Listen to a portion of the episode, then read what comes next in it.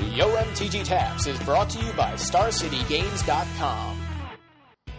The next stop on the Star City Games Open Series is coming up soon in Cincinnati, Ohio. On July 16th and 17th, join hundreds of other players to battle it out in the Standard Legacy and Draft Opens and compete for the glory, the money, and the prestige of moving up the ranks in the SCG Players Club.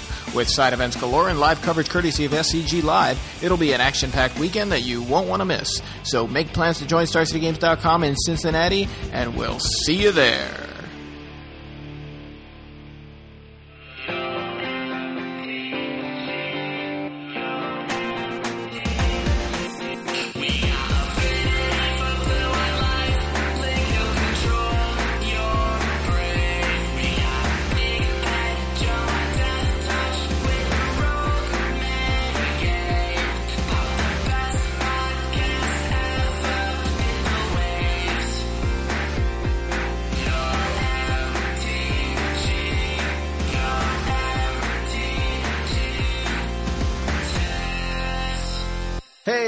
Everybody, and welcome to episode 71 of Yo MTG Taps.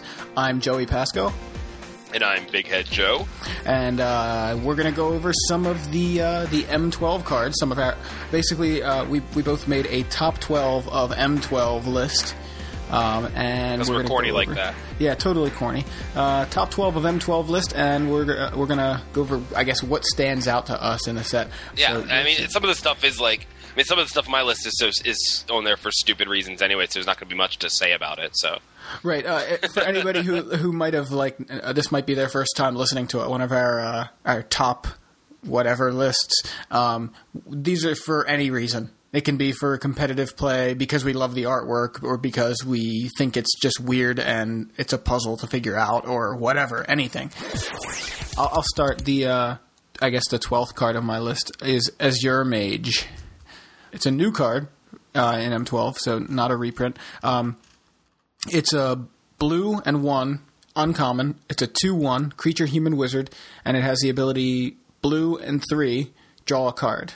So you know it doesn't tap. So it's kind of got a a, a haste kind of thing there, if you want to think of it that way. Obviously, it can't attack when it comes into play, but if you uh, if you're on six mana, you you drop it and you can draw a card off of it right away. Um, I think it's really it's really good. Like I th- I kind of skipped over it when I first saw it. Um, but all right, a two one for two is not bad, especially in blue. Right? It's it's a it's a bear. It's a power to uh, casting Sure. cost ratio there. Um, Yeah. And you know you drop it. uh, uh, What are they going to kill it? Like, are they going to? Is it is it really worth killing at that point? But then, uh, you know, on turn four, you basically just leave your mana open. At the end of turn, you draw a card for as long as it sticks around. And Yeah. later in the game, it's fine. You know, a lot of times later in the game, you don't want to draw your two drop, but later in the game, it's fine because you can do the, uh, you know, just drop it, draw a card, and if it chump blocks something or or whatever, uh, you know, that's fine. Like you still get value out of it. It's still solid late. I, I honestly really like it for for limited, uh, Yeah. for for draft, for sealed. Yeah. Um, and Azure Mage is something that's just beautiful. It's just a beautiful thing to see because I'll be probably drafting a ton of Avon Fleet Wings and um and and the the Chasm Drake or whatever. Mm-hmm. Yeah, the one that uh, Uh, whenever it attacks another creature gets you control gets flying until end of turn. It's a Yeah. three, three three flyer. I like that too for limited for sure. Yeah, Yeah. I mean those are the kinds of cards I will be drafting the crap out of. Yeah, same- same So, here. So, uh, so I can see myself, uh, you know, that guy finding a home right alongside of that, or even as an early pick. Yeah, because it's you know it's, a really good card. it's really good for limited. Um, and it, it I think it, it walks the line as far as constructed playability just because of that. Uh, you know, just the fact that it does have that draw card ability. I mean, that even later in the game, if you've got one sitting around, you know, draw multiple cards off of it. It's Right. it's Oh, no, not a great. once per turn thing. I mean, it costs four, but um, you know that's you, you got the mana lying around. You just pump it into it. I, it's also interesting. Uh, it's a human wizard, so the, what is it? Azami lady of scrolls, I think, is the card that it's tap a, tap an untapped wizard. Yeah, tap an untapped wizard you control, draw a card. So you can tap four to draw a card, and you can tap the Azure Mage and draw a card too. So uh, Yeah. seems kind of cool just in, in EDH. It could also be good in like your uh, in your wizard tribal deck for legacy. You could be playing a wizard tribal deck. And one card you can add to those wizard tribal decks to make them even better is adaptive automation, which is the first card on my list. How did you like that segue? So adaptive automation costs three mana. It's a two-two artifact creature construct. It's a rare. As it enters the battlefield, choose a creature type. Adaptive automation is the chosen type in addition to its other types and other creatures you control of the chosen type get plus one plus one. Isn't it adaptive automaton? No, it's a, a, automaton. That's what I said. that is not what you said, but yeah, it's what you said. No, that's what I said. It I is, said yeah. adaptive automaton. Yeah. uh, I totally read it right, and um, it's it's totally awesome. Uh, It is. It's I- I- it's cool. Like it's a generic lord for anything. yeah, I'll be using it in my Soraya the Falconer EDH deck, no doubt, when it comes out. Uh, just built uh, mono white Soraya the Falconer uh, commander deck, um, and this guy is going to go in there, hopefully as a foil, uh, so it can pump my uh, Stronghold Sky Shroud Falcon, which is probably the most awesome artwork ever printed on a Magic card. Yeah, Um, very much like a casual kind of card, but uh, but could But see, not so much, yeah, though. could see play in something. You know, like you said, uh, if Merfolk wants just another one of Lord, why not? Right? Not that It- it Merfolk is a- for Lords. I'm saying it can block a Sword of Fire and Ice equipped creature. Yeah, yeah. In Legacy, absolutely. That's it's not like totally casual. It seems like it, you know that's where it's going to see the most play, but definitely any kind of tribal deck. If if there's a tribal deck viable in a format, this is something you can consider for sure. Just because make- of that.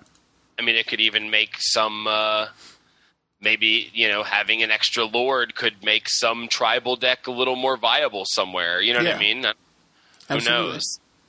Mm, the next card on my list is Phantasmal Image. Phantasmal Image is a blue and a one, and it's a zero zero creature illusion rare.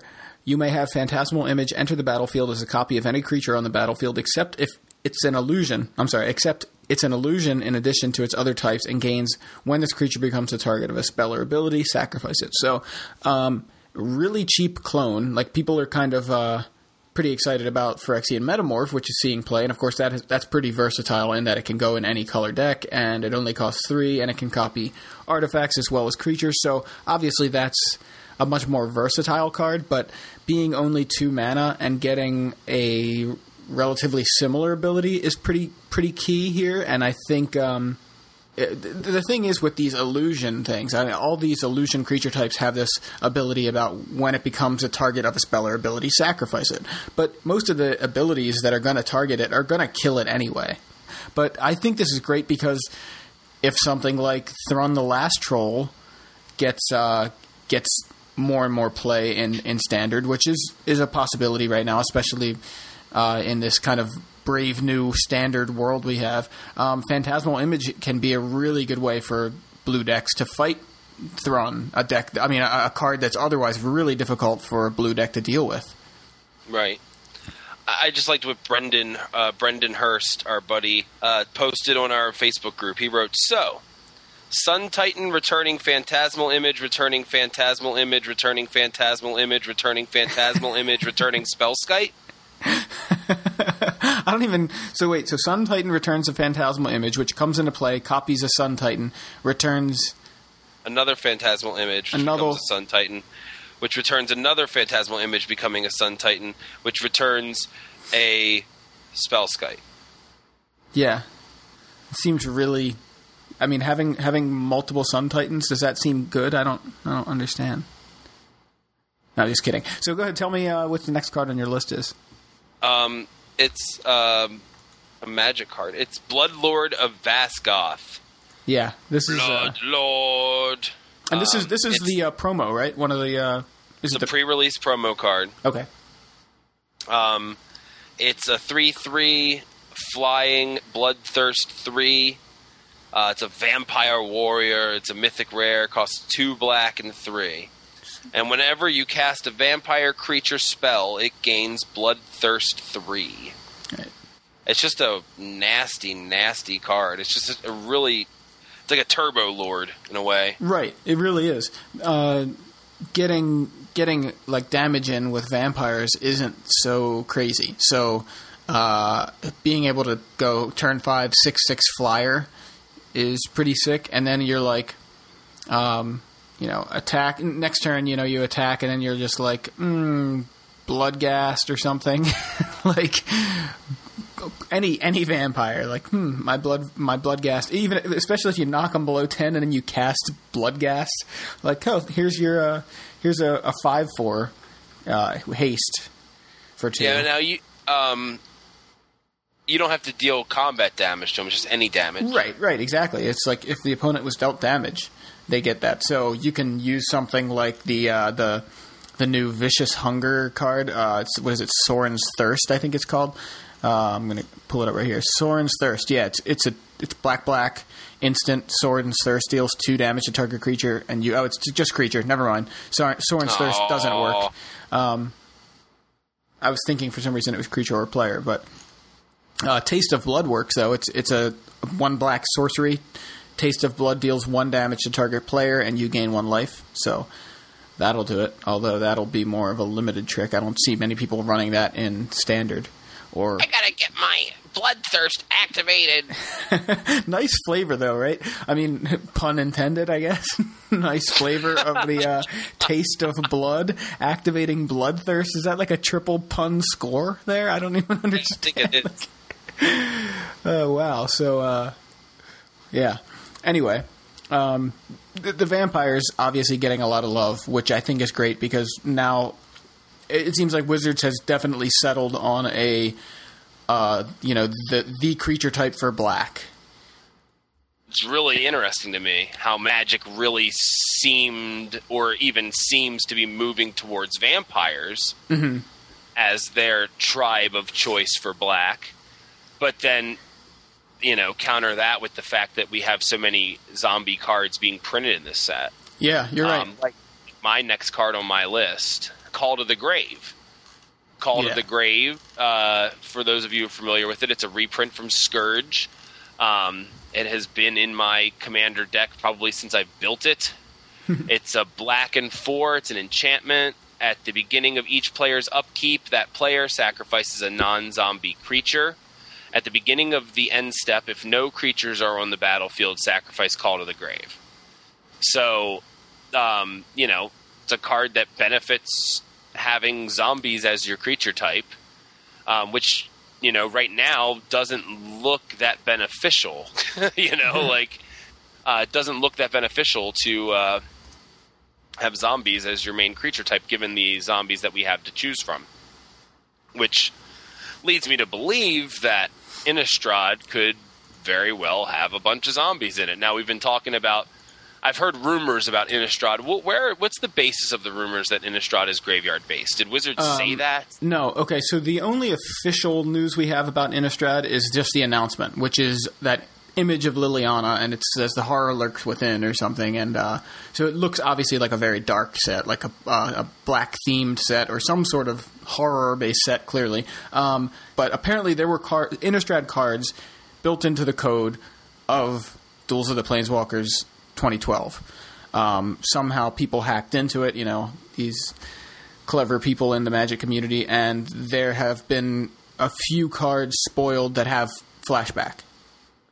So Ah, um, it it's pretty clear, and, and we haven't really had a graveyard based set in a while either. So I mean, we've had like Unearth in uh, in Alara block, but uh, and there's always like a few graveyard based cards, sing, things like Vengevine and Bloodghast as well. But uh, you know, nothing that where the whole set is really has that kind of theme, and I think we're very likely to see that kind of thing. Especially, we know now. I mean, it's almost. I, I guess you could call it confirmed. It's just not officially confirmed uh, that flashback is coming back. Um, so yeah, I think a lot of these cards that we're seeing in M12 specifically are kind of are plants for the future, like for this block coming coming up. We had in in Worldwake we had Stoneforge Mystic, uh, which if you don't remember was the card that searches for equipment. And um, when uh, when it was printed, people were like, "Hey, this fall block is supposed to be an artifact block. There may be good equipment." in that block, and then Stoneforge Mystic may like break out and be like crazy. Now, of, of course, Scars of Mirrodin block had no equipment printed in it, and of course that card just ended up being terrible. But or wait, Right. that was an alternate timeline. Sorry, no, they did print the equipment in Scars, uh, and we all know what happened. So th- a lot of these cards, uh, the whole and anything graveyard themed, is actually kind of already going to work well with whatever they have coming out in Innistrad. And I think several cards on our lists are going to, or at least on my list for sure, uh, have some sort of interaction with the graveyard. So, um, speaking of which, uh, ch- my, the next card on my list is Chandra's Phoenix. Uh, Ch- Yes. Chandra's Phoenix is another promo. Is this the this is the uh, buy a box promo? Is that right? Pretty sure. Uh, yes. Yeah, it's definitely a promo. It's not the pre-release promo. So um, I'm pretty sure it's the buy a box promo. But it's uh, two two for red red one. So two two for three. Flying haste already good. Two two flying haste. I mean that's a uh, two two flying haste for three is already a good uh, good casting cost. Like that's a great great value right there. But it has an additional ability whenever an opponent is dealt damage by a red instant or sorcery spell you control, or by a red planeswalker you control, return Chandra's Phoenix from your graveyard to your hand. So being able to recur this, like this is like that's that's awesome. I mean, look at cards like Bloodghast and Vengevine. They being able to come out of the graveyard, it's just card advantage. You just have this extra card that once dealt with it needs to be dealt with again. And if your deck is already set up to do things like cast creatures or play lands, or in the case of a red deck, deal damage, you just automatically do that. Um, since you did two in a row, I'm going to do two in a row now because uh, Chandra's Phoenix goes great with Chandra the Firebrand. Ch- finally, a a version of Chandra that costs less than Doesn't suck. five, and yeah, it doesn't suck. it's uh all right, it's a, a red and three. Starts with three loyalty. Obviously, Planeswalker, Chandra, Mythic Rare. Plus one, Chandra the Fire, Firebrand deals one damage to target creature or player. Uh, and if you have a Chandra's Phoenix in the graveyard, it comes back to your hand, by the way. Um, it's minus two. When you cast your next instant or sorcery spell this turn, copy that spell. You may choose new targets for the copy. Uh, her minus six is Chandra the Firebrand deals six damage to each of up to six target creatures and or players. Um, so I think she's really neat. She's obviously being able to uh, play her for four and then just have the repeated damage up until her ultimate is good. But I almost feel like her her second ability is really what makes her really strong because typically cards like Twincast and reverberate and fork and those kind of things like i mentioned that copy uh, an effect are like fringe playable but they don't see a lot of play because they don't see as much play as you might expect because they can only copy the best spell available right and if you just just draw one with an empty hand it does nothing i mean it, copies if your opponent plays something that you're that's worth copying but it's really one of those cards that it really is only as good as whatever the best spell is that you have available, and only if you have the extra mana available to to cast it. So the thing that's interesting with Chandra is that it's once you have her on board, it's free. You don't need the extra mana. And if you don't have a spell to copy, you can use one of her other abilities. Well, mostly you'd use her plus one ability and at least get some value out of that. So it's not as if she's sitting there doing nothing in your hand, like stranded there, because the only time you can cast her is when you cast your, you know, whatever spell you want to copy. Um, Could you copy Goblin Grenade without sacrificing a second Goblin? Because you're not casting it. uh, yeah. I mean, that's so you could deal 10 with a Goblin Grenade off Yeah. of her. yeah, that seems pretty good. That's pretty Um, all. Yeah, because you don't have to use the additional cost to cast if you're copying the spell. Right. The the sacrifice of a goblin is an additional cost, so you definitely don't need to. Uh, Spells You know- on the st- yeah, you, yeah. you just copy it you, without paying paying the cost. So like that's pretty ridiculous. Um, now, two cards that Mike uh, Flores mentioned using with with Chandra are uh, destructive force, which uh, which seems disgusting. God, the hell is his problem?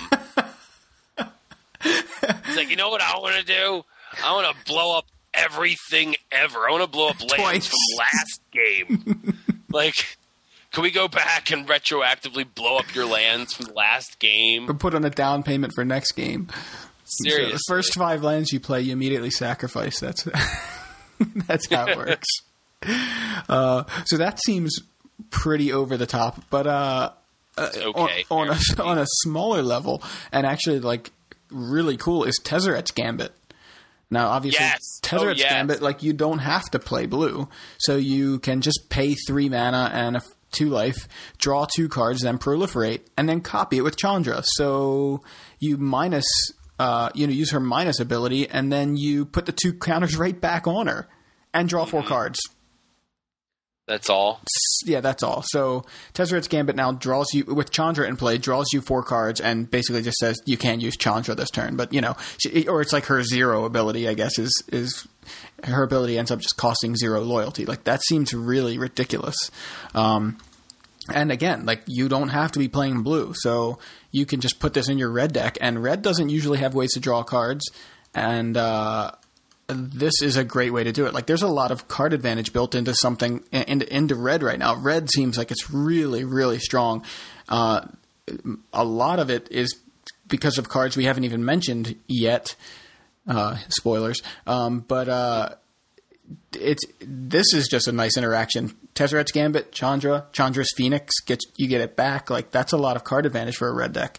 And um, you know, Mike even says in his preview article for Chandra, like why shouldn't there be a mono red planeswalker control deck with something like uh, with with something like Koth to ramp up to Karn and, and Chandra to like uh, to copy a destructive force or something like I don't know. It's just nuts. Like like it would be a very big red deck, but I I love the idea of it. Like that's last time something like Big Red was really good was back in the original Mirrodin block. So why not now? That'd be Yeah, really exciting. sure. So go ahead and move on to the, what's your next card? My next card is the worst card that they printed uh, for Commander in the set. Okay, is that it? you, you don't, you don't want to guess? No, I'm just kidding. it's uh, it's doubling chant. Uh, it's a green and five. It's a sorcery. It's a rare. For each creature you control, you may search your library for a creature card with the same name as that creature. Put those cards onto the battlefield, then shuffle your library. Uh, just seems like a really powerful, splashy green spell. Um, you know, fun for the fun for the Timmies of the world. Yeah, definitely. Um, I mean, terrible in EDH. doubling season is a big is a big uh, EDH card. People love that, and this card has doubling in the name too, and so people obviously will like it. Does it do anything that's good for EDH? Is that what it does? Is that good? Oh, oh, I see. It's got a fox in the artwork and another fox next to it, and that's obviously much better than than uh, than a lot of these cards that we've mentioned so far. Quit Uh, trolling me, bro. Speaking of troll, cudgel troll is next to doubling chant. No, I was like, cudgel trolls on your list? No, I love that card, but it's not on my list.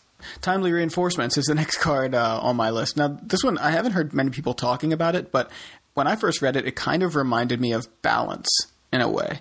Like a f- fixed kind of, no, uh, obviously not anywhere near Oh, the yeah. power level of Balance, but okay, it's a white and two, uncommon sorcery. If you have less life than an opponent, you gain six life.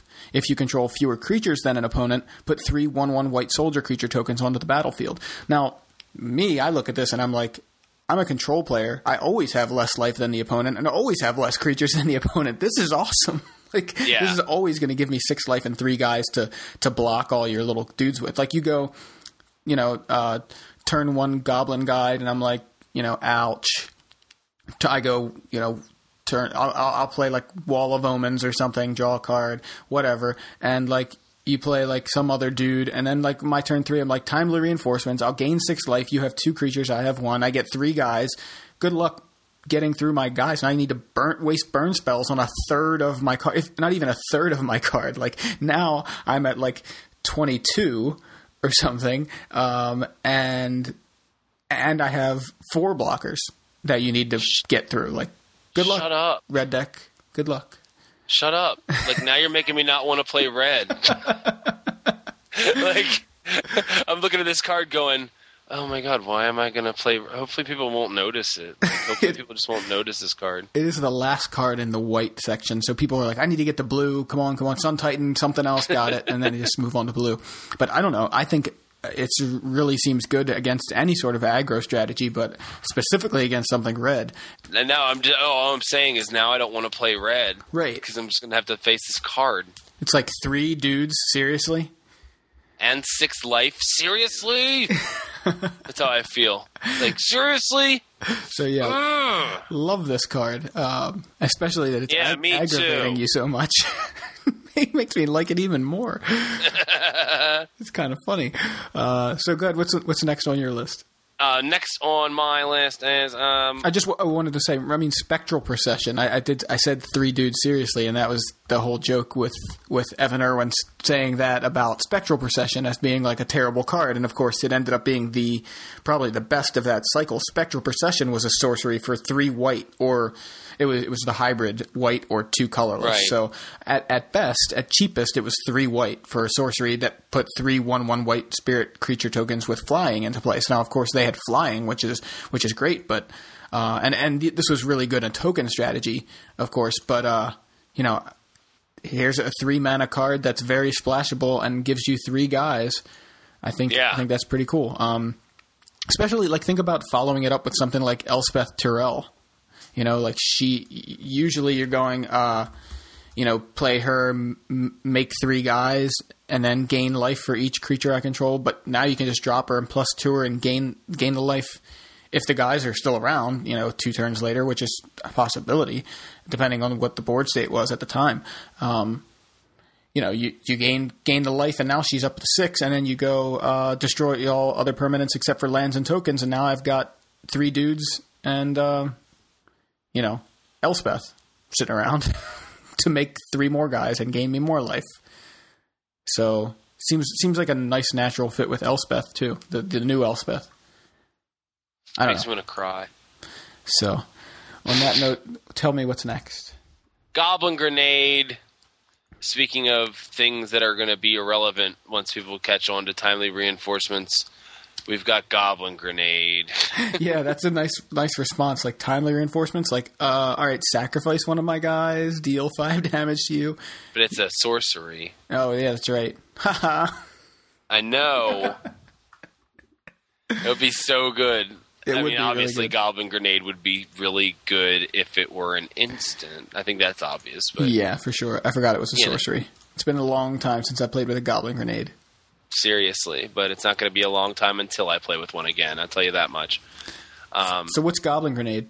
For those Goblin that don't Grenade remember it, like is um, it's an artifact. It's an equipment, um, and it's uh, sa- it's a sacrifice a goblin to deal two damage to a creature or player, and it's it's a, just a picture of a grenade on it. what? I think we're just You didn't know about that? so trolly this episode. What is wrong with us? this whole episode is just like trolling each other um, and, and everybody else. So yeah, tell us what really what goblin grenade is. Goblin Grenade is one red. It's a sorcery as an additional cost to cast. Sacrifice a goblin, and it deals five damage to target creature or player. Uh, five damage. That's a lot of damage. It really is, especially when you can sacrifice a creature that's not really relevant anymore. Like, you know, if you can't uh, get through that last bit of damage because they have walls or a titans or something like that, and you know they're at five and they have a sun titan in play. My this goblin guide is doing no good except for possibly drawing them lands and then just running into a titan. Uh, Right. you know, now I just bomb you. I just to give this uh, give this goblin a grenade instead of its little lamp and toss it at your face. The, So- the red deck I'm toying with only has 12 goblins in it, um, four of which can also be sacrificed for damage. So I went ahead and I'm only running two goblin grenades in the current build that I'm testing of red. Right. Yeah, it makes sense. Um, yeah, because I don't want to draw draw dead ones. Um, I want every burn spell that I draw to work. yeah, that, exactly. So, but I mean, goblin seems like it could get even better with something like goblin grenade. We've we've got uh, goblin chieftain coming back. So the next slot on my list uh, is Stonehorn Dignitary. He's a common 1 4 creature rhino soldier, costs a white and 3, so 4 converted mana cost uh, for a 1 4. Doesn't sound so good so far, uh, but when Stonehorn Dignitary enters the battlefield, target opponent skips, her, skips his or her next combat phase. So um, that by itself, it's like, okay, like a pre fog kind of thing, like uh, Titans don't get to trigger, like that's kind of cool. Um, but the thing that makes this guy interesting is Venser, the Sojourner. Because if you have this guy and then they skip their combat phase, and then you go to turn five and drop Venser and blink your Stonehorn Dignitary, you have a soft lock that drops them entirely out of the combat phase, entirely out of the game. If they can't remove Stonehorn Dignitary or Venser, they have no combat phase at all, and, and you have a very good chance of ultimating Venser because he's not getting attacked. So unless they have something like a burn spell to burn Venser or a removal spell to beat the dignitary and attack, uh, you're going to ultimate Venser. Now that's another thing. I play Stonehorn Dignitary. You remove it. You still have to skip your combat phase that turn. It's not like you remove it and then they can attack. So even if they uh, draw the removal spell for it, like the say, say you play Venser and you do this a couple turns in a row just enough to get him up to its ultimate. Uh, them removing the Stonehorn Dignitary on that turn doesn't matter because they still can't attack Venser that turn. It's a really neat uh, lock and it's making me wonder more and more why I want to run a mono red deck in this tournament. if there's going to be all these cards running around. So what's what's your next card? Um, not Worldslayer, but um, why would they print that anyway? Uh, the next card on my, I'm just like looking at that. I'm like, really? Like, why? Um, the next card on my list is uh, Grand Abolisher, and um, I Gives me the, Totally. the chills. I totally have. Uh, yeah, you hate this card. It was actually Um, on my list at one point, but uh, I yeah, we'll talk about it. You hate the idea of this card. Um, it's a. it's a two two for white white. It's a hate bear um, for the uh, for the vintage crowd. Um, human cleric. Uh, during your turn, your opponents can't cast spells or activate abilities of artifacts, creatures, or enchantments. So. Basically, it just says, "Hey, you know all those counter spells that are in your hand there, Joey? Yeah, those are dead." Yep. until you deal with Grand Abolisher. Like, it's kind of crazy. Yeah, it's it's actually pretty scary. Like it's not huge. I mean, I I thought Thrun was scary. I thought Gaea's Revenge was scary, and neither of those have turned out so far to be as scary as uh, as I thought they might be. So Grand Abolisher is just following along in that line where I'm like, this is clearly just hosing me. Um, like they saw my Twitter name and just said we're printing this guy just to just to hose Joey Pasco. Um, but no, like obviously the biggest thing that it hoses are counter spells because now counter spells just can't they can't be cast unless it's during uh, during my turn. You know when it, like if uh, if you have Grand Abolisher and I cast a spell and you counter it, then I can counter it. You know like my counter spells just are are almost entirely dead. Um, but uh, here's here's what I was thinking. Like people were like, you just kill, you just remove it, and it's like, well, what if you don't have the removal? Like my cards are dead, my counter spells are dead until I find that removal. If I don't have a counter spell, if if you play him on turn two and I don't have a way to deal with him before he hits the board, um, and I don't have removal in my hand, my cards are dead. So it just makes removal all the more important. Now in the current format, like removal is already pretty important with uh, Splinter Twin running around. You know, he's he's something to potentially worry about, I guess. If you don't have the removal for him, he can really shut down a deck. So that makes him very sideboardy material, uh, you know, if at all. But it is definitely one of those cards that, like like a red deck who you know faces down a, a Kor Firewalker, it's like, oh man, really? Like that hoses my entire deck. so Yeah. uh, so I guess I guess it's fair in that way. Uh, White loves to get these these kind of creatures, these hate bears. that are just like, uh, I'm just going to hate on an entire strategy and really shut it down. So it's cool. Like I, I love that they printed it. I mean, this guy could just as easily though uh, show up in Legacy. Yeah, yeah, for sure. I mean, things like I mean, he's only a two drop, so that's way that bodes way better for his appearances in Legacy or his potential to appear in Legacy. Um, you know, the Gaddock Teeg sees play in Legacy for like similar reasons, right? Shuts Right. down force of will and, and natural order and things like that. But I mean, this guy just shuts down blue white control, so uh, he actually may have even better uh, chances in Legacy. Of course, he just dies to everything, but then again, you they waste removal on Grand Abolisher, and now that's one less swords to plowshares or whatever they have for your Tarmogoyf or Stoneforge Mystic or whatever. Right. So it's a cool card. Um, next card on my list, which I know was on both of our lists, is uh, Garruk Primal Hunter. Hmm. So everybody was really crazy, like wondering what the new Garruk was going to do, and there were like several fake versions that went around. But the real version is green, green, green two, so five. Uh, Planeswalker Garruk, Mythic Rare, starts out with three loyalty, plus one, put a three three green beast creature token onto the battlefield. Minus three, draw cards equal to the greatest power among creatures you control, and minus six, put a six six green worm creature token onto the battlefield for each land you control. So he's really strong. Like he costs five, which people I think already see he costs five and want to just count him out. Right, but Um, it's a, a green deck. It costs five for a green deck. Right, which is usually a, a you know green decks can achieve five mana quicker than most other other Turn decks. three. Right, so turn three or turn four Garruk Primal Hunter is is going to be very common.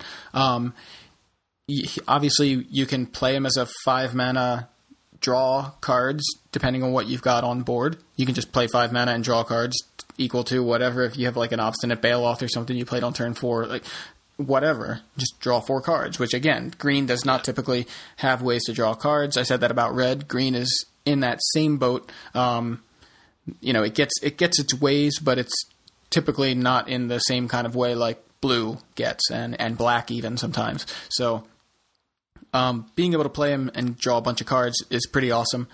Uh, I like the fact that his plus ability is like you know look at Elspeth, uh, the original Elspeth with Elspeth Knight Errant. Like she, what her plus ability was put a one one into play, and that was awesome because it could protect her. Like put a token into play, and now you've got a dude and her, and now she can. Her second ability was able to take advantage of that.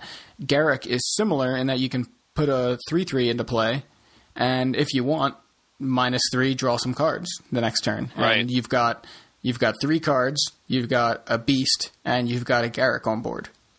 So, like, th- no matter what they do, you just kind of restocked your hand. Um, they if they deal with your creature, like they can deal with your creature and attack your Garruk, and now you, but you've got like three extra cards.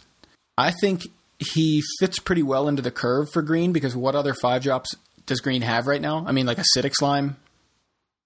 Is the only is the only real playable green five drop. Now the thing is, you're really committed to green with this guy. He's triple green, so he's not easily splashable. If you're playing him, you're playing heavy green. Like there's really no way around it unless Innistrad is uh, Shards of Alara Part Two or whatever you want to call it. Um, you know, if it's all about multicolor, which is very unlikely from what we've seen. Um, so he's not really splashable, but he's a win condition on his own. So if you want to play something mono green, he's a really strong card just to have by himself, just to sit there and, I mean, I would just sit and pop out beasts like every turn because not only like the old Garruk, the forecasting cost Garruk, his minus ability was to put a beast out. And how many times would you go like play Garruk, get a beast, they kill your Garruk somehow, and you're like, at least I got a beast out of it. But like with this Garruk, he goes up to four loyalty. You get the beast, and now lightning bolt doesn't kill him. You can still be in that same situation where you're like, all right, they got to they they kill my Garruk and I get a beast out of it. But most of the time, they're going to have to spend more than a more than one spell against Garruk, uh, especially like burn spells. Now we have Right. Oblivion Ring back, which is cool. Like that's a good way to that you know makes me feel a little safer against Garruk's. Uh, but um, you know, he, he just being able to sit there and threaten every turn a beast, and then also, you know, by the way, I have all this mana that I could be using to cast other ridiculous things like giant dudes and just overwhelm you overwhelm you with guys. Uh, and then drawing cards like is again really good for green um, because it doesn't typically have that. So I think I don't know. I think Garruk is strong, and my strategy right now is kind of hope that he drops a bit because I don't think he's that strong in the current environment uh, and then try to pick him up for when he will be strong. That's my plan. Uh, it's interesting to me that the neither of the first two abilities really have anything to do with the ultimate, which is uh, a lot. Most planeswalkers like they do something that has has to do with the uh, the earlier abilities. I guess not most, but it seems like a lot of them do. Um, but the first two have nothing to do with lands. Just kind of uh, Right. kind of interesting, but still a pretty uh, obviously a strong ability. You just need how, how many six sixes do you need to win the game? You know, As Uh, many as he makes. I mean, the the scary thing about that is you're like, I got him up to his ultimate, and I have you know nine lands in play, nine six sixes. Go, Day of Judgment. That would uh, be fun. So, newsflash: Green is vulnerable to Day of Judgment. Uh, moving on, what is what's the next card on your list?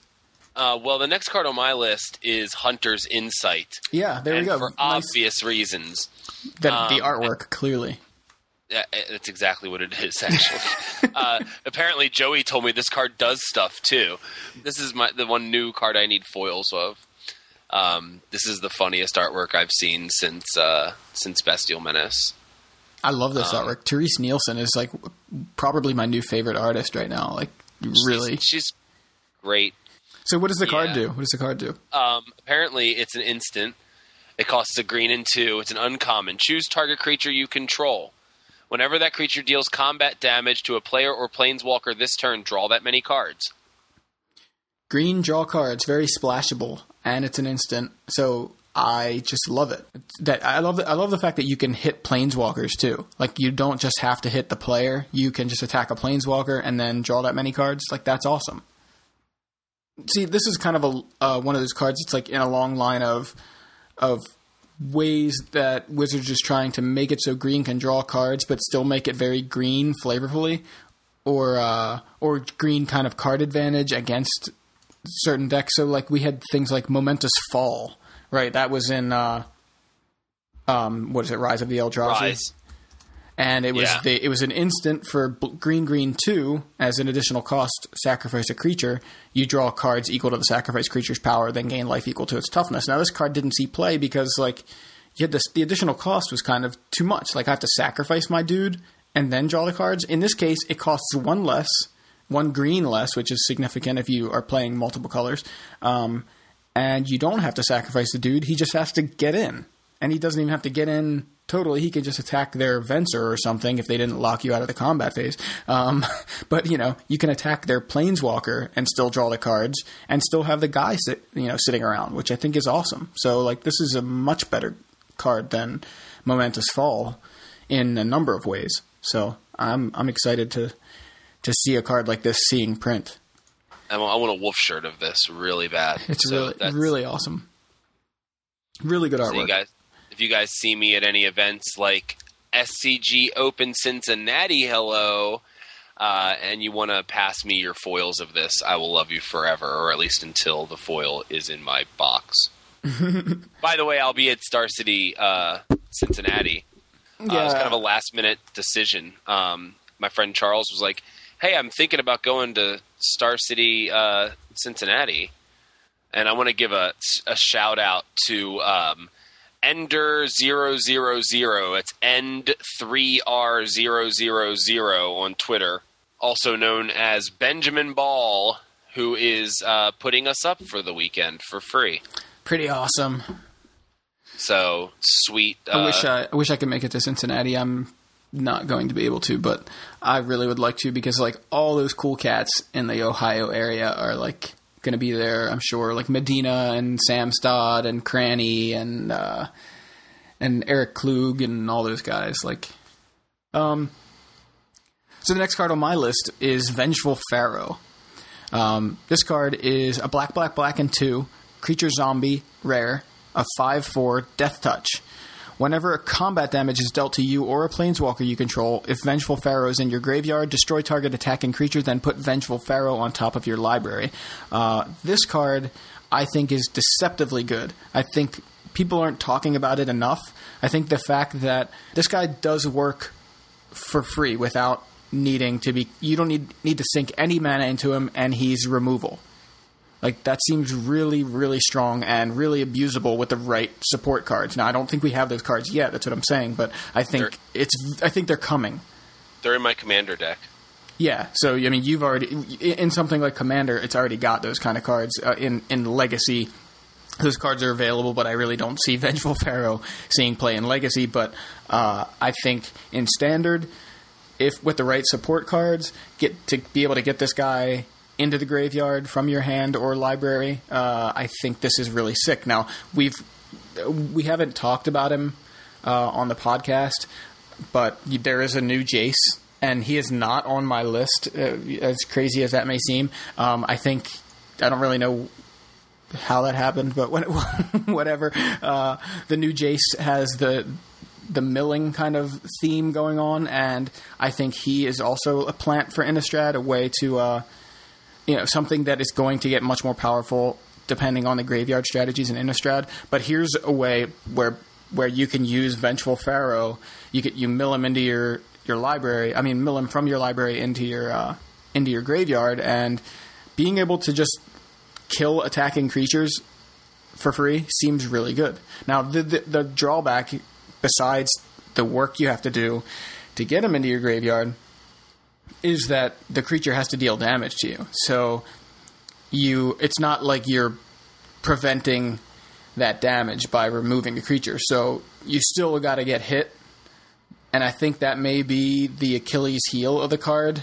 But uh, I still, I think it's neat, and I think it's something to keep an eye on obviously uh, I didn't even say this, but I mean you can play, pay five and have a five four death touch, and then it, if it blocks and good. dies, that's a way to get it into the graveyard. like the very obvious way of playing it and letting it you know die to something. But um, uh, that's a very heavy black cost. But I mean you you can technically play this in an entirely non black deck if you have ways to uh, to get it into the yard. So Yeah. I think that's really interesting, and it's it's a puzzle to solve. It's a card that you can really possibly take advantage of, depending on what, what we've got coming up. So, what's next on your list? Next on my list is um, Primordial Hydra. Um, I tweeted at Ken Nagle recently um, asking him because a while back he said on Twitter, I just submitted a green creature to the M12 design file. Uh, that might be my favorite creature, des- like favorite green creature design I've ever come up with, and I hope it makes it all the way through. Basically, is what he was saying. Right. Yeah, So here we have Primordial Hydra, which to me seems like the only card that could possibly fit that description, right? okay, um, it's green, green X. Uh, it's a Hydra. It's a mythic rare. Primordial Hydra enters the battlefield with X plus one plus one counters on it. At the beginning of your upkeep, double the number of plus one plus one counters on Primordial Hydra. Primordial Hydra has trample as long as it has 10 or more plus one plus one counters on it. Like, that's stupid. yeah. I mean, it's definitely uh, it's really cool that you just double the counters. Like, I think that's awesome. It's not just add a plus one; it's just double them, double them. right. so it can get really big really fast and i think it's really flavorful and i love that they're like trying to build the right kind of hydra for the flavor like this is this is the awesome thing about core sets is that they take like a classic creature like a hydra and and try Or to Minotaur. yeah, and try to like build like what what is this creature? Like it's a creature that you know you chop off one head and you get two more, or something like that. You know, or it's co- constantly growing heads. So like I think that's awesome. Um, as far as like the ability of the card, it's kind of like it falls into that category of mm, like not you know no evasion until it's already over the top. um, and you know something like uh, an Into the Roil, which by the way is seems like really good right now, and, and just seems to be getting better and better. Um, and it seems like it's always good when there's an unknown format because it's so versatile. Like something like Into the Roil's, just like all right, bounce them, and you have to replay them again, and you know, or any removal spell that isn't damage based. Uh, once he gets out of hand, I mean, th- it dies to everything's the worst argument ever, but um, you do need to kind of think how much how much uh, am I putting into this? How much am I investing into this? If you want to play it as a three drop, as a one one, like go ahead. Like all right, it's a one one, it's a two two, it's a four four. Like now I'll bounce it. You know what I mean? Find three turns later, you've gotten value. You've, you've played a four four for three in green, which you could have just done in the first place. You know what I mean? like, Right. So obviously, like that, you're not going to play it for two because then it just dies. Um, so it just seems uh, seems kind of crazy. Now we have proliferate. Could be Uh, could uh, make it a little bit better, right? I mean, you don't. It's just an extra counter to get doubled. So that's kind of cool. But uh, seems pretty funny. you know, it's something that works with it. Um, but yeah, it's a cool card, I think, as far as flavor wise. So, uh, next card on my list is Solemn Simulacrum, which is a reprint from Mirrodin Block. It was one of my favorite cards when it was originally spoiled. I remember trading for four of them at the pre release, and I still have those same four. Uh, it, it was uh, an invitational card for. It's probably Jens or something, but uh, Jens Thoren is uh, is the guy who won that invitational and designed this card. Right, and then they put their face on it. Yeah, I mean, look at this M12 card, man. That guy looks like a freak. Yeah, that guy looks like a robot. Yeah, like totally. Yeah, so they they unfortunately used new artwork for this, which I just think it's fine, but it's not. I'm not happy with it. The old artwork was awesome. It was Greg Staples, and obviously had the Invitational player's face on it. Um, but artwork aside, and and since I have my original four anyway, I'm not going to play the new artwork. Um, I'm excited about this card being reprinted. It's a for those of you who don't know, it's a rare card for uh, for four. It's an artifact, and it's a 2 2 artifact creature Golem. When Solemn Simulacrum enters the battlefield, you may search your library for a basic land card, put that card onto the battlefield tapped, then shuffle your library. When Solemn, Solemn Simulacrum dies, you may draw a card. So uh, it's kind of like a Mulldrifter in that it gets you two cards, right? You draw one when it dies, you get the other one as a land coming into play Right. tap. So uh, it can go in every deck. That's awesome. So it's great for being able to splash colors if you're building a deck that plays multiple colors, and maybe you just need that one one land that play you know that can access a certain color. Like that's awesome.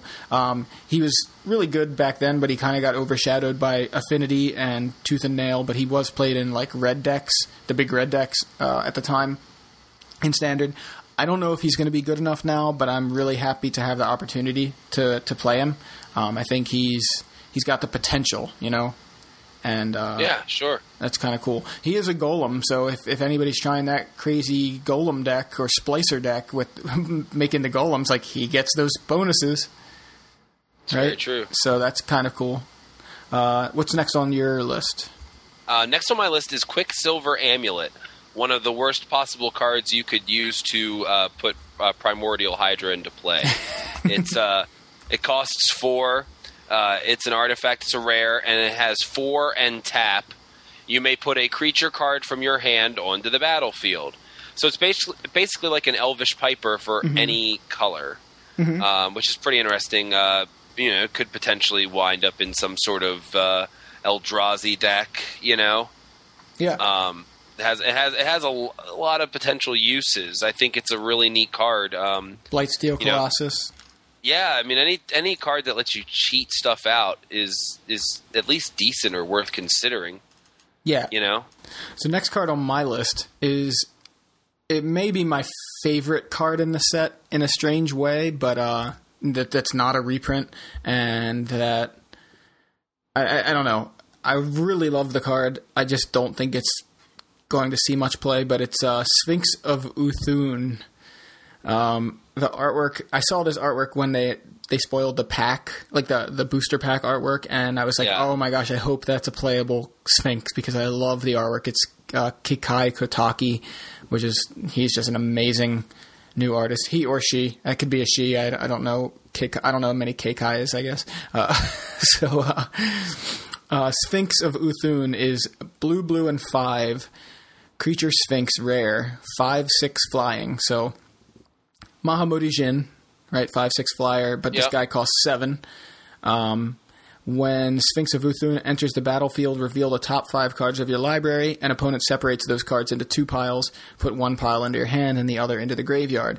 For those of you who may not remember, that is Fact or Fiction on a card, on a creature. So that seems really tempting to me to try to build around or to just play with.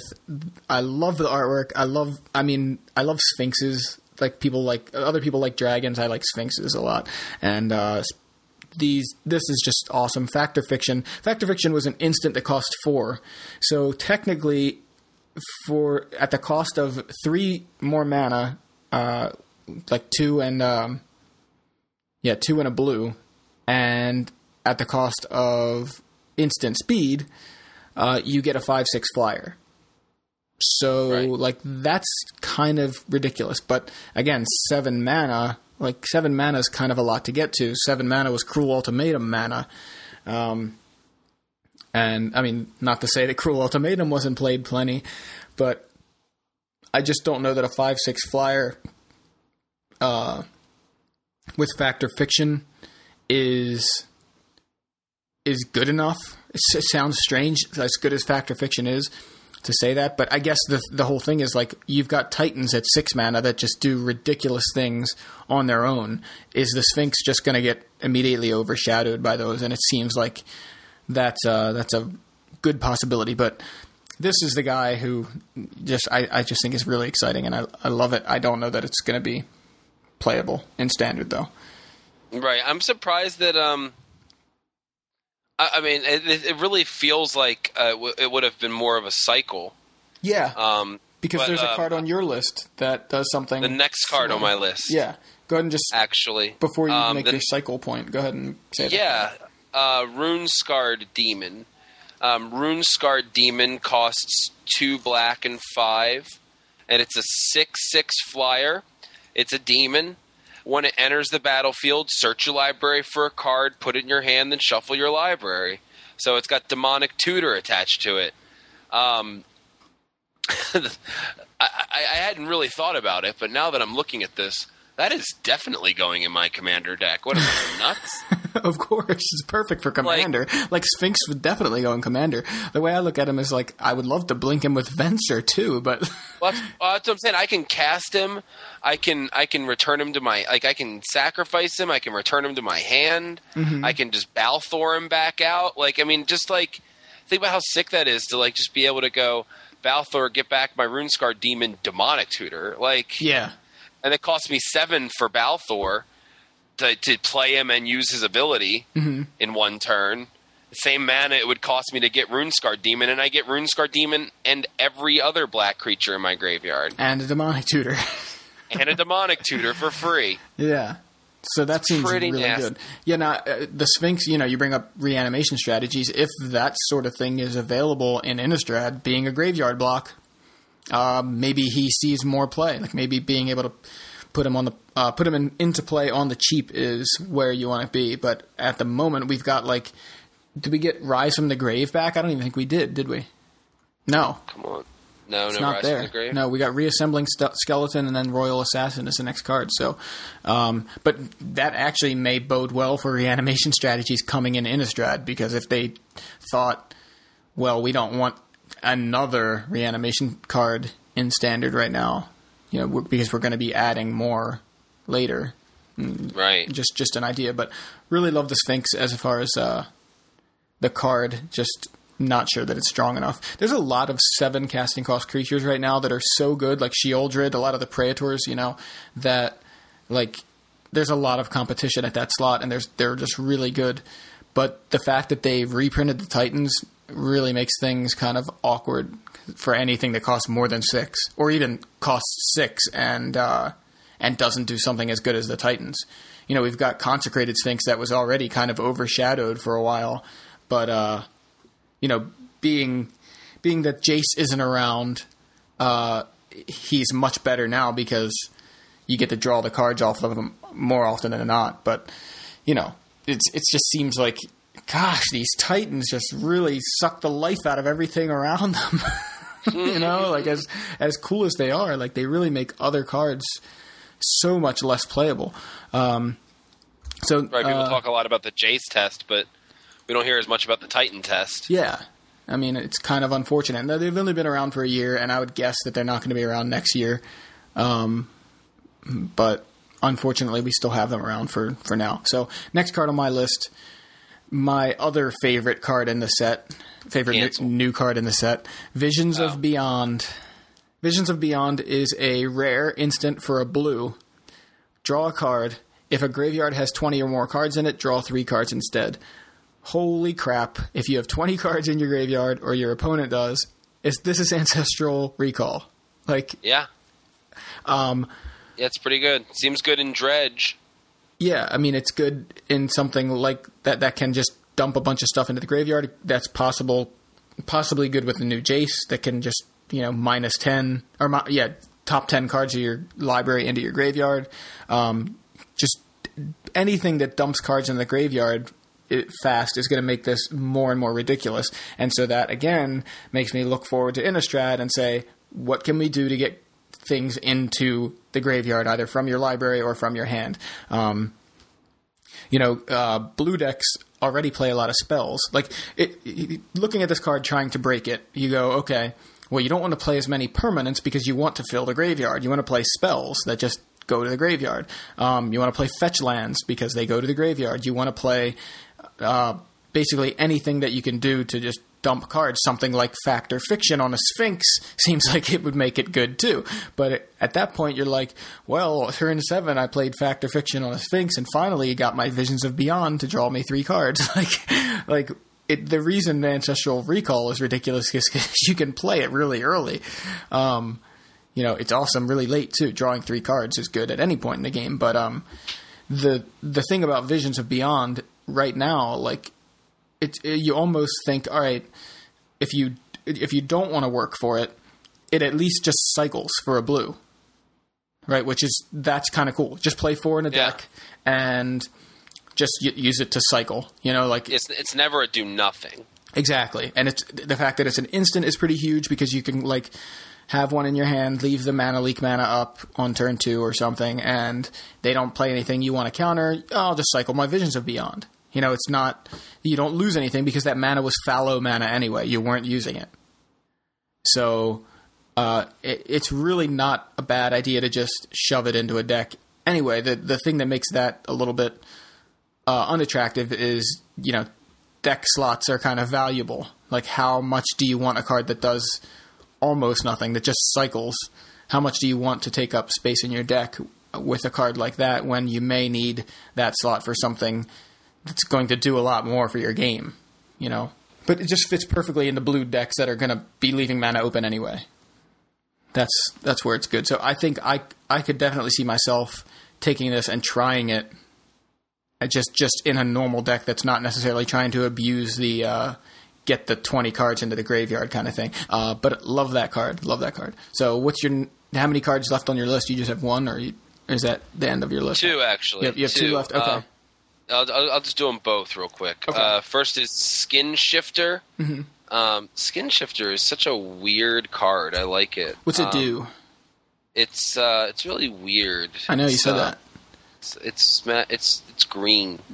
It's strange. Okay, what's the next card? Uh, the next card is Sundial of the Infinite. No, but uh, Skinshifter is a green and one. It's a one-one human shaman. It's a rare. Pay a green. Choose one. Until end of turn, Skinshifter becomes a four-four Rhino and gains trample. Or until end of turn, Skinshifter becomes a two-two bird and gains flying. Or until end of turn, Skinshifter becomes a zero-eight plant activate this ability only once each turn. Yeah, I think it's really weird, really neat. Definitely something different that Green hasn't seen before. Um, I think Kelly Reed, who had this preview for Quiet Speculation, uh, called it like a green morphling. In a way, In a way, Thornling was a little more of a green morphling Yeah. than that. The problem is that you can only activate it once each turn, so you can't be like, you know, I'll attack with a 2 2 flyer oh no blockers, change it to a four four, haha. you know what I mean? You Oh, don't that have, would be awesome. Right, you don't have blockers. Now it's a 4 4, you know, non flying, but you've already passed the declare blockers portion. So Yeah. That kind of thing. So you that obviously it's kind of clear why they didn't do that. Although, I mean, I kind of think it would have been fine if they did. Like, it, why not give Green something like that to, to mess around with? It seems kind of cool, but they didn't, and you can only activate it once a turn. It still seems really interesting because it is what you need it to be. A lot of times, it's it's going to be you know you're going to go. I needed to be a four four for a couple of turns, and now when they have something to block it, now I'll just be swinging in the air, you know, or Right. or I they have something big and I need to be able to block it and not die, so it's an 08 plan. Uh, but it's a neat card. Uh, what's the other card? My final card on my list is uh, Sundial of the Infinite. Um, Sundial of the Infinite is a two mana artifact. It's a rare. Tap one and tap it. End the turn. Activate this ability only during your turn. Uh, now, what that means, the re- remind the the rules text on it is exile all spells and abilities on the stack. Discard down to your maximum hand size. Damage wears off, and this turn and until end of turn effects end. Um, speaking of uh, puzzles to solve, Yeah, this was exactly Uh, that was exactly what I was going to say about it. That is, it's like, what do I do with this? This you can only do during your turn, so it's not a counter spell. Unfortunately, I would love it then. Like I can just end well, the kind turn. of is though. I mean, it Yeah. kind of is a counterspell. It I is mean, like it is if it's uh, only during your turn though. Right, but like say like say you uh, you know you swing with your creatures, and then they try to condemn your creature, and you really can't have your creature condemned, and you just go Mm-hmm. end the turn, never mind, next turn. You know what I mean? Like Yeah, or they uh, they try to cast Deceiver Exarch and you just end the turn before yeah, it you resolves. that. You know, so that sort of seems like it would it would be uh, an extra little ability. I just feel like this card is so dense in a strange way. Like as simple as it is, just end the turn. as simple as that looks, it seems like so dense because it's got like you're just like what? How can I make this card do something? that I normally wouldn't want to do. Like I usually want my turns to last as long as possible. Like I want to be doing a whole bunch of things on my turn. Why would I want to end it early? Such a crazy puzzle. I love the artwork. It reminds me of Lost. Um, oh, neat. So I have one more card on my list. Uh, it's a reprint, and it's probably my card I'm most excited about coming back. Is Grim Lavamancer. Uh, I loved this card when it was in Standard before, and it's definitely a great card to play in Legacy, and I'm excited to be able to play it in Standard as well. Uh, Grim Lavamancer, for those of you who don't know, is a red creature. It is a 1 1 for a red, uh, and it has the ability pay a red, tap it, and remove two cards or exile two cards from your graveyard. Grim Lavamancer deals two damage to target creature or player. So uh, that's awesome against like aggro decks. You just wipe the board. I I, I, I see it like it's it sees. It's definitely something that sees play in aggro decks, something like a red deck. We talked about how good red's going to be. We've, we're getting Incinerate back. We still have Lightning Bolt for a few months. We still have Goblin Guide. We have Goblin Grenade. We have like all these pretty re- like really good red spells um, right now, and Grim Lavamancer just adds to that. So I think it's going to see play in the red decks. I think think it can see play in some sort of more aggressive um, strategies that may not be mono red. I mean, this seems really good in vampires, red black vampires, like more removal that just sits on board. Um, You know a card it works beautifully with? what card? Goblin Grenade. Yeah, that seems really good with Goblin Grenade. Sacrifice attack with Goblin Guide, post combat sacrifice it, do five damage to you, tap one, do two more. Like, you know, exile Yeah. those two cards. Seems really good with that, yeah. Um, but I, I see it being like a possibility in some sort of blue red control strategy. We've already got, Sure. you know, Deceiver Twin, Exarch. Maybe you just have that in the sideboard as far as Grim Lavamancer goes, he seems like he'd be great in something like blue red control that you know you're mana leaking things and and removing things, and then you have Grim Lavamancer to uh, to help clean up and get in some damage as well. So, uh, and again, he's really cheap. So later in the game, you you play him and you might have a fully stocked graveyard at the time, and uh, he's still valuable. He's not just a one-one because you can use him to ping whatever you need to to ping. I guess it's more than pinging; it's double pinging for for two damage. But um, maybe he's not going to be as good in standard as as uh, he was in his previous run. You know, I'll let you know. Hopefully, yeah. Hopefully, he doesn't follow the footsteps of things like Nantuko Shade, um, that were like all stars when they were first in standard, and then just all duds when they came back.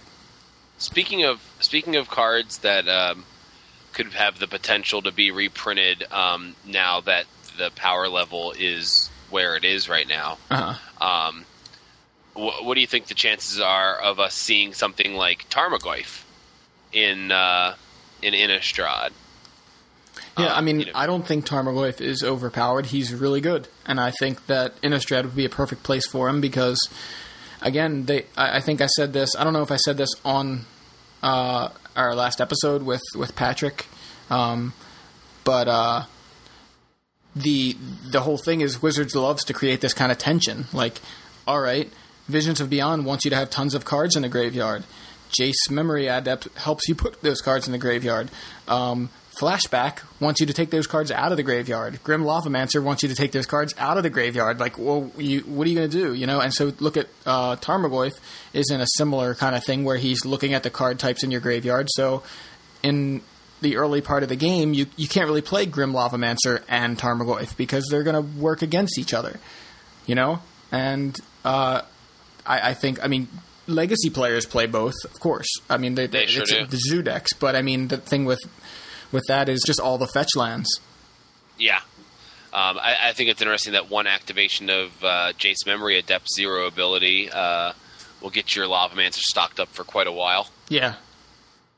Yeah, I mean, and again, here you have Grim Lavamancer and Visions of Beyond working against each other, but, uh, you know, which which one would you rather be using? I guess so.